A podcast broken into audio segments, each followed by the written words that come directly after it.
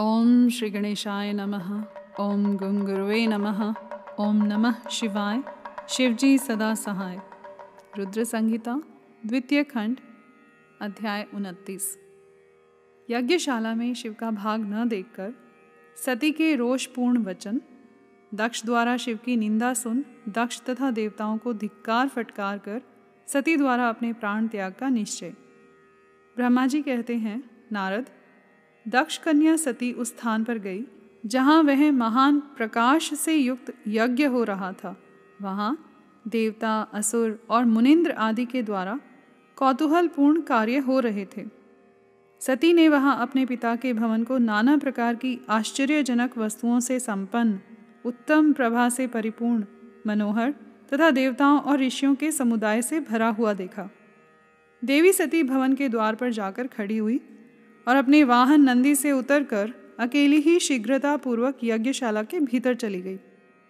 सती को आई देख उनकी यशस्विनी माता असीवनी अर्थात वीरिणी ने और बहनों ने उनका यथोचित आदर सत्कार किया। परंतु दक्ष ने उन्हें देखकर भी कुछ आदर नहीं किया तथा उन्हीं के भय से शिव की माया से मोहित हुए दूसरे लोग भी उनके प्रति आदर का भाव न दिखा सके।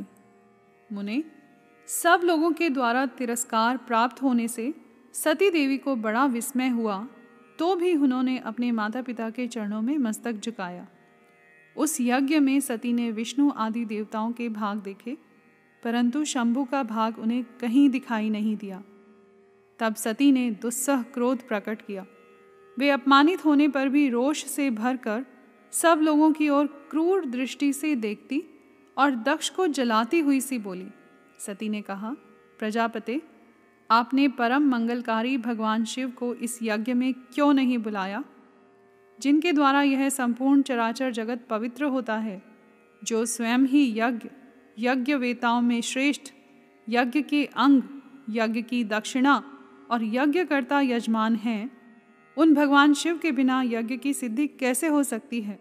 अहो, जिनके स्मरण करने मात्र से सब कुछ पवित्र हो जाता है उन्हीं के बिना किया हुआ यह सारा यज्ञ अपवित्र हो जाएगा। द्रव्य, मंत्र आदि, हव्य और कव्य, ये सब जिनके स्वरूप हैं, उन्हीं भगवान शिव के बिना इस यज्ञ का आरंभ कैसे किया गया? क्या आपने भगवान शिव को सामान्य देवता समझकर उनका अनादर किया है? आज आपकी बुद्धि भ्रष्ट हो गई है, इसलिए आप पिता होकर भी मुझे अधम जच रहे हैं। अरे, ये विष्णु और ब्रह्मा आदि देवता तथा मुनि अपने प्रभु भगवान शिव के आए बिना इस यज्ञ में चले कैसे आए? ऐसा कहने के बाद शिव स्वरूपा परमेश्वरी सती ने भगवान विष्णु, ब्रह्मा, इंद्र आदि सब देवताओं को तथा समस्त ऋषियों को बड़े कड़े शब्दों में फटकारा। ब्रह्मा जी कहते हैं, नारद, इस प्रकार क्रोध से भरी हुई जगदम्बा सती ने वहाँ व्यथित हृदय से अनेक प्रकार की बातें कही। श्री विष्णु आदि समस्त देवता और मुनि जो वहाँ उपस्थित थे, सती की बात सुनकर चुप रह गए। अपनी पुत्री के वैसे वचन सुनकर कुपित हुए दक्ष ने सती की ओर क्रूर दृष्टि से देखा और इस प्रकार कहा, दक्ष बोले, भद्रे, तुम्हारे बहुत कहने से क्या लाभ? इस समय यहाँ तुम्हारा कोई काम नहीं है। तुम जाओ या ठहरो, यह तुम्हारी इच्छा पर निर्भर है। तुम यहाँ आई ही क्यों? समस्त विद्वान जानते हैं कि तुम्हारे पति शिव अमंगल रूप हैं। वे कुलीन भी नहीं हैं। वेद से बहिष्कृत हैं और भूतों, प्रेतों तथा पिशाचों के स्वामी हैं। वे बहुत ही कुवेश धारण किए रहते हैं, इसीलिए रुद्र को इस यज्ञ में नहीं बुलाया गया है। बेटी, मैं रुद्र को अच्छी तरह जानता हूँ, अतः जानबूझकर ही मैंने देवऋषियों की सभा में उनको आमंत्रित नहीं किया है। रुद्र को शास्त्र के अर्थ का ज्ञान ही नहीं है। वे उद्दंड और दुरात्मा भी हैं। मुझ मूड पापी ने ब्रह्मा जी के कहने से उनके साथ तुम्हारा विवाह कर दिया था। अतः, शुचि स्मिते, तुम क्रोध छोड़कर शांत हो जाओ। इस यज्ञ में तुम आ ही गई हो तो स्वयं अपना भाग या दहेज ग्रहण करो। दक्ष के ऐसा कहने पर उनकी त्रिभुवन पूजिता पुत्री सती ने शिव की निंदा करने वाले अपने पिता की ओर जब दृष्टिपात किया, तब उनका रोष और भी बढ़ गया। वे मन ही मन सोचने लगी कि अब मैं शंकर जी के पास कैसे जाऊँगी? यदि शंकर जी के दर्शन की इच्छा से वहाँ गई और उन्होंने यहाँ का समाचार पूछा तो मैं उन्हें क्या उत्तर दूँगी? तदंतर तीनों लोगों की जननी सती रोषावेश से युक्त हो, लंबी सांस खींचती हुई अपने दुष्ट हृदय पिता दक्ष से बोली, सती ने कहा, जो महादेव जी की निंदा करता है अथवा जो उनकी होती हुई निंदा को सुनता है, वे दोनों तब तक नरक में पड़े रहते हैं जब तक चंद्रमा और सूर्य विद्यमान हैं, अतः तात, मैं अपने इस शरीर को त्याग दूँगी, जलती आग में प्रवेश कर जाऊँगी। अपने स्वामी का अनादर सुनकर अब मुझे अपने इस जीवन की रक्षा से क्या प्रयोजन? यदि कोई समर्थ हो तो वह स्वयं विशेष यत्न करके शंभु की निंदा करने वाले पुरुष की जीव को बलपूर्वक काट डाले। तभी वह शिव निंदा श्रवण के पाप से शुद्ध हो सकता है। इसमें संशय नहीं है। यदि कुछ कर सकने में असमर्थ हो तो बुद्धिमान पुरुष को चाहिए कि वह दोनों कान बंद करके वहाँ से निकल जाए। इससे वह शुद्ध रहता है, दोष का भागी नहीं होता, ऐसा श्रेष्ठ विद्वान कहते हैं।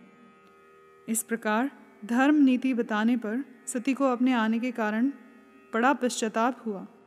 उन्होंने व्यथित चित्त से भगवान शंकर के वचन का स्मरण किया। फिर सती अत्यंत कुपित हो, दक्ष से उन विष्णु आदि समस्त देवताओं से तथा मुनियों से भी निडर होकर बोली, सती ने कहा, तात, तुम भगवान शंकर के निंदक हो। इसके लिए तुम्हें पश्चाताप होगा। यहाँ महान दुख भोग कर अंत में तुम्हें यातना भोगनी पड़ेगी। इस लोक में जिनके लिए न कोई प्रिय है, न अप्रिय, उन निर्वैर परमात्मा शिव के प्रतिकूल तुम्हारे सिवा दूसरा कौन चल सकता है? जो दुष्ट लोग हैं, वे सदा ईर्ष्यापूर्वक यदि महापुरुषों की निंदा करें तो उनके लिए यह कोई आश्चर्य की बात नहीं है। परंतु जो महात्माओं के चरणों की रज से अपने अज्ञान अंधकार को दूर कर चुके हैं, उन्हें महापुरुषों की निंदा शोभा नहीं देती। जिनका शिव, यह दो अक्षरों का नाम, कभी बातचीत के प्रसंग से मनुष्यों की वाणी द्वारा एक बार भी उच्चारित हो जाए तो वह संपूर्ण पाप राशि को शीघ्र ही नष्ट कर देता है। उन्हीं पवित्र कीर्ति वाले निर्मल शिव से तुम द्वेष कैसे कर सकते हो? आश्चर्य है, वास्तव में तुम अशिव या अमंगल रूप हो।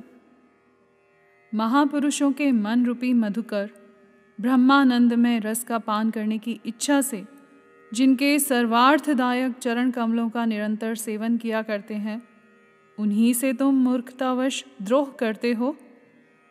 जिन्हें तुम नाम से शिव और काम से अशिव बताते हो, उन्हें क्या तुम्हारे सिवा दूसरे विद्वान नहीं जानते? ब्रह्मा आदि देवता, सनक आदि मुनि तथा अन्य ज्ञानी क्या उनके स्वरूप को नहीं समझते?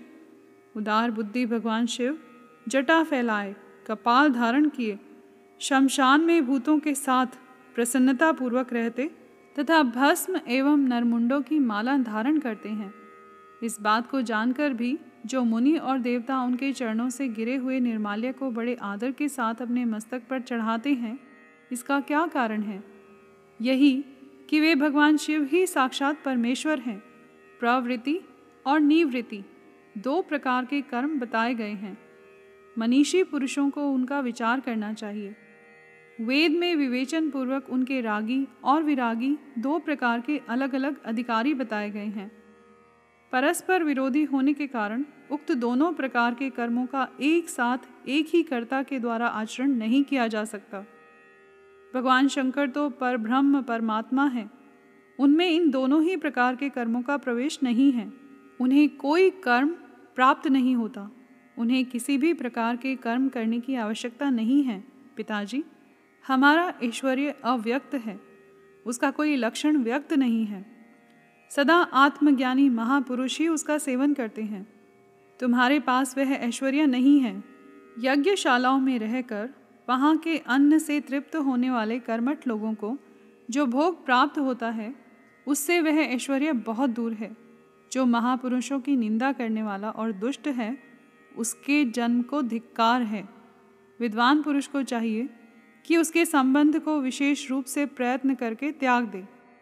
जिस समय भगवान शिव तुम्हारे साथ मेरा संबंध दिखलाते हुए मुझे दाक्षायणी कहकर पुकारेंगे, उस समय मेरा मन सहसा अत्यंत दुखी हो जाएगा। इसलिए तुम्हारे अंग से उत्पन्न हुए सदा शव के तुल्य घृणित इस शरीर को इस समय मैं निश्चय ही त्याग दूँगी और ऐसा करके सुखी हो जाऊँगी।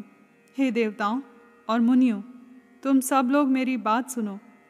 तुम्हारे हृदय में दुष्टता आ गई है। तुम लोगों का यह कर्म सर्वथा अनुचित है। तुम सब लोग मूढ़ हो, क्योंकि शिव की निंदा और कलह तुम्हें प्रिय है। अतः भगवान हर से तुम्हें इस कुकर्म का निश्चय ही पूरा पूरा दंड मिलेगा। ब्रह्मा जी कहते हैं, नारद, उस यज्ञ में दक्ष तथा देवताओं से ऐसा कहकर सती देवी चुप हो गई और मन ही मन अपने प्राण वल्लभ शंभु का स्मरण करने लगी। यहाँ पर अध्याय उनतीस समाप्त हुआ। कर्पूरगौरं करुणावतारं संसारसारं भुजगेन्द्रहारं सदा वसन्तं हृदयारविन्दे भवं भवानी सहितं नमामि।